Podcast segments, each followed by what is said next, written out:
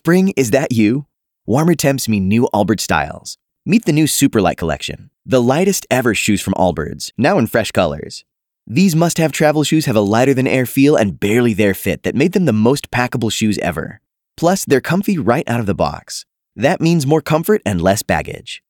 Experience how Allbirds is redefining comfort. Visit allbirds.com and use code SUPER24 for a free pair of socks with a purchase of $48 or more. That's A L L B I R D S.com, code SUPER24.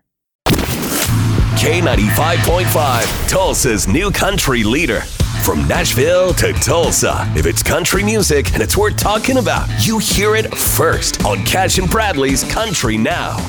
It's brought to you by River Spirit Casino Resort. Well, in case you missed it last night, Carrie Underwood and her song Drinking Alone took home Video of the Year at the CMT Music Awards and Female Music Video of the Year. Thank you so much. This one is is really all about you guys, um, especially because we again haven't been together, but um, I, I just I feel so loved this evening. So thank you guys so much. Matt, that brings her to 22 awards, the most in CMT Music Awards history. Wow. All That's right. amazing. Well, go Carrie. Yeah, my favorite category though was quarantine video of the year. Uh, it went out to Granger Smith for very clever, by the way. It's called "Don't Cough on Me." I'm a survivor.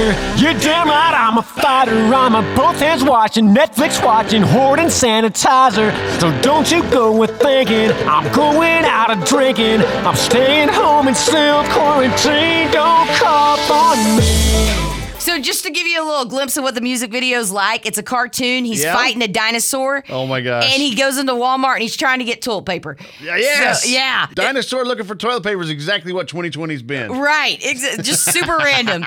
I put all the winners on our Facebook page. It's facebook.com slash K95 Tulsa. But congratulations to Granger, his uh, first award he's ever won. Nice. Yeah. Well, I heard a story yesterday that I thought was pretty funny. I thought I'd pass it along. This, the very first time Tim McGraw heard Taylor Swift's song, Tim McGraw. My old faded blue jeans when you think Tim McGraw. I hope you think of me. You know what he thought? Thought, psycho, I better get a restraining order. Well, probably, but he thought, oh my gosh, okay, let me reevaluate this. What does this mean? If there's a song singing about me, does this mean I'm done, out the door, my career is over? Clearly it was. That Yeah. was where it all ended for him. Yeah, yeah. Well, Taylor was a teenager when she wrote it, and he said that helped, you know, a little. It's not like a 35 year old artist saying, hey, I used to listen to Tim McGraw. Right, exactly. Yep. Well, there you go. That's your Cash Bradley Catch You Now. Never miss it on the Cash and Bradley page. It's K95Tulsa.com.